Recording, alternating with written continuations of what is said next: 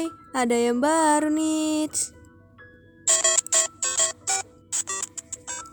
Ya, kembali lagi di podcast ngomong aja.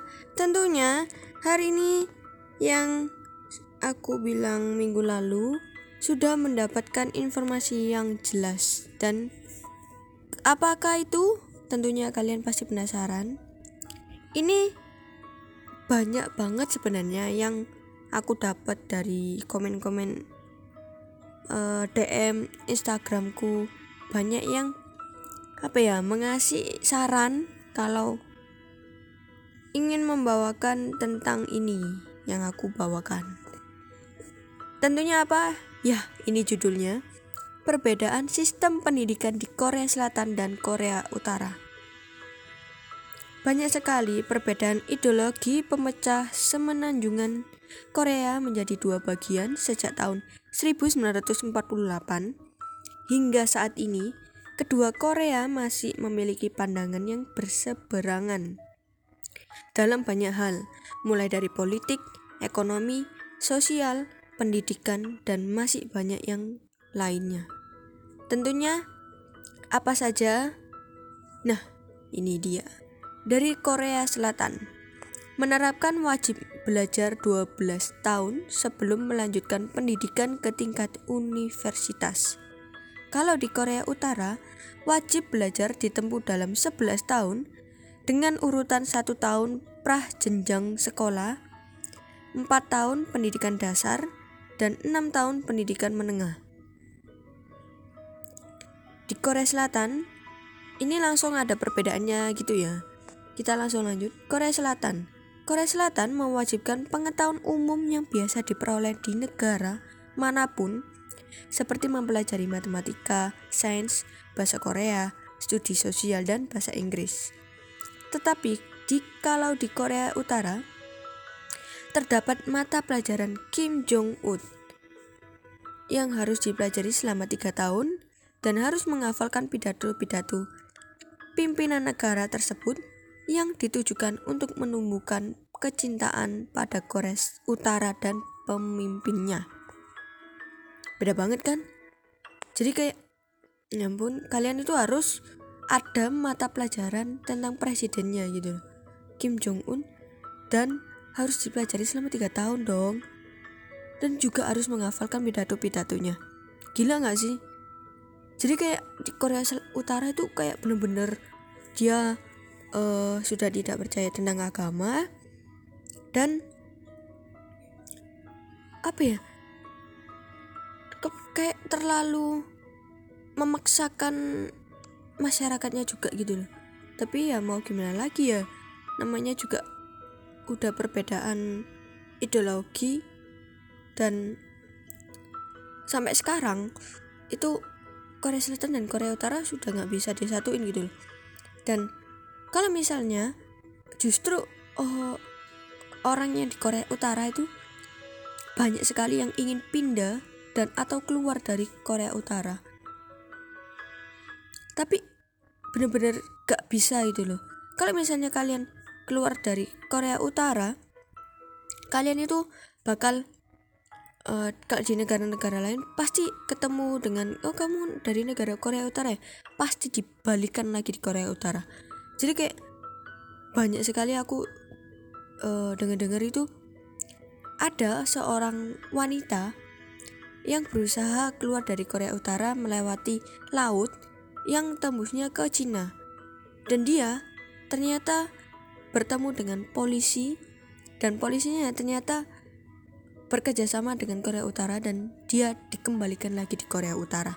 Dan dia di Korea Utara setelah itu mendapatkan hukuman yaitu hukumannya di penjara selama 20 tahun dan dihukum sampai anak cucunya keturunannya. Gila gak sih? Jadi kayak ya ampun kok kok gitu gitu loh.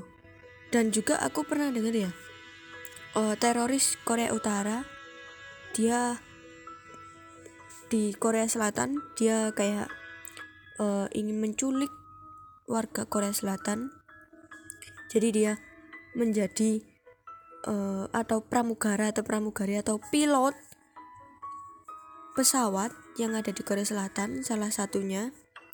Dan dia mengendari pilot itu dan penumpangnya ada 150 orang. Dan di dalam sana ada siswa-siswa sekolah yang lagi kayak KTS gitu. Tahu KTS gak sih? Kayak kunjungan kunjungan wisata gitu loh. Dan banyak lagi orang-orang juga dan lansia juga ada gitu loh. Nah ternyata pilotnya itu adalah teroris dari Korea Utara dan sebenarnya pesawat dari Korea Selatan ini harus menuju ke Seoul. Nah Korea Selatan ini pesawatnya di Busan dan harus ke Seoul gitu loh di kota Seoul. Nah tapi karena pilotnya itu dari teroris Korea Utara ini aku bukan mengada-gada ya ceritanya memang ada ceritanya gitu loh. Nah kita lanjut ya.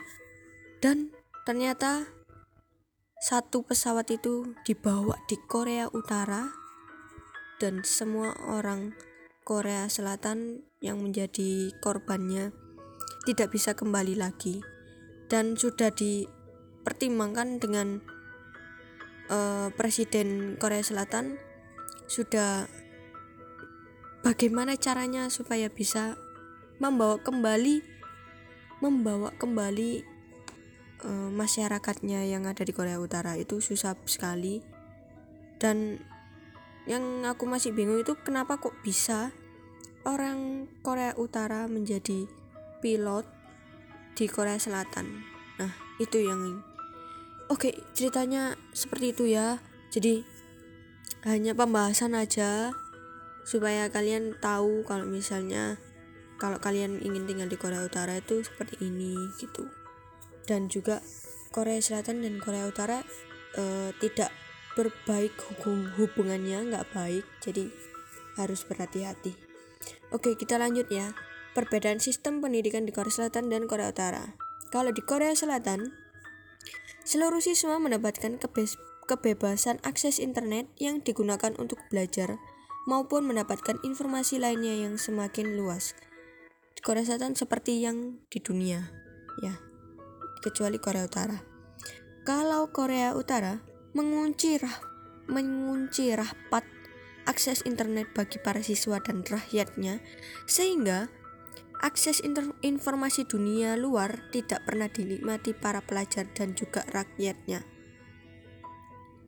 Nah, di Korea di Korea Utara benar-benar tidak ada akses internet. Ada ya, aku lihat di aplikasi TikTok itu ada warga Indonesia dia ingin wisata ke atau traveling ke Korea Utara. Jadi dia aksesnya hanya melalui Cina. Cina boleh Cina boleh ke Korea Utara. Dan dia benar-benar di Korea Utara tidak ada akses apa pun. Dan juga kalau misalnya kalian nge-video apa pun itu di sana itu juga sensitif gitu loh. Jadi kalian harus kayak ngevideonya diam-diam gitu. Yang aku tahu ya. Dan tidak ada akses sama sekali. Oke kita lanjut. Korea Selatan. Wajib militer selama 1 sampai 2 tahun tapi kalau di Korea Utara wajib militer selama lima tahun. Nah, ini nih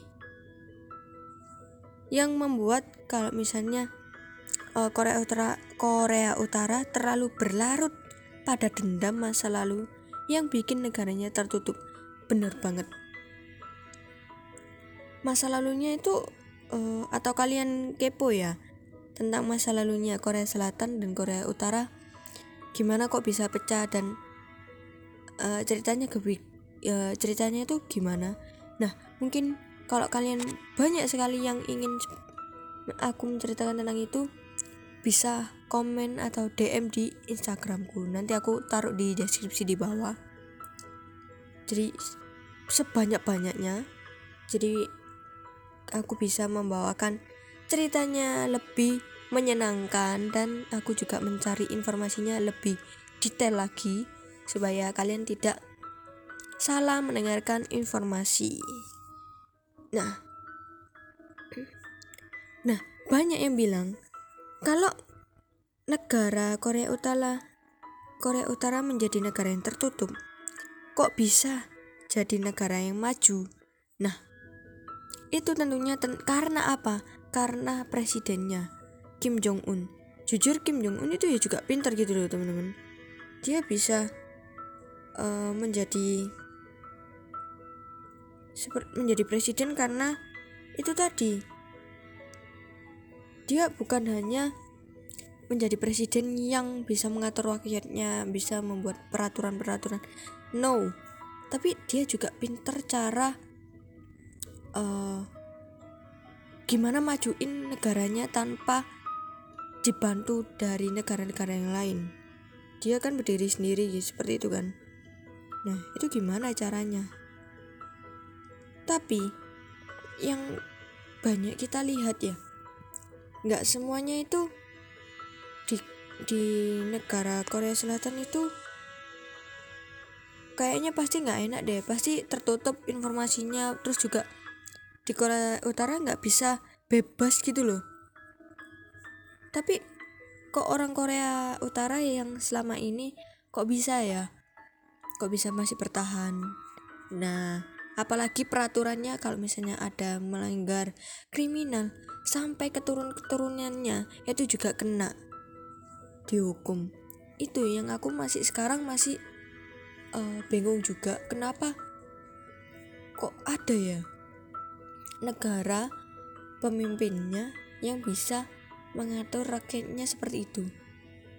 Tapi uh, negara Korea Utara emang komunis bukan demokrasi ya emang komunis itu loh.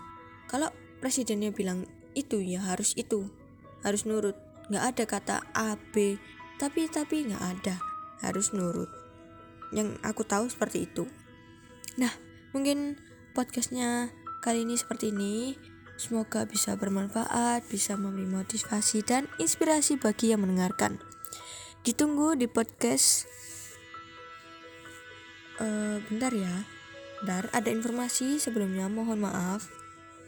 Ada informasi yang di terakhirnya kalau misalnya kalian ingin wisata di Korea Utara buat kalian yang suka traveling jadi tolong kalian harus menyembunyikan atau jangan berpakaian yang memakai baju pendek-pendek celana pendek itu no di sana benar-benar tertutup kalau kalian ke sana pakai seperti itu sudah dari negara Cina pasti kalau tujuan kalian di Korea Utara pasti sudah di stop Nah, itu yang paling penting menurut aku informasinya. Jadi itu tadi yang aku stop.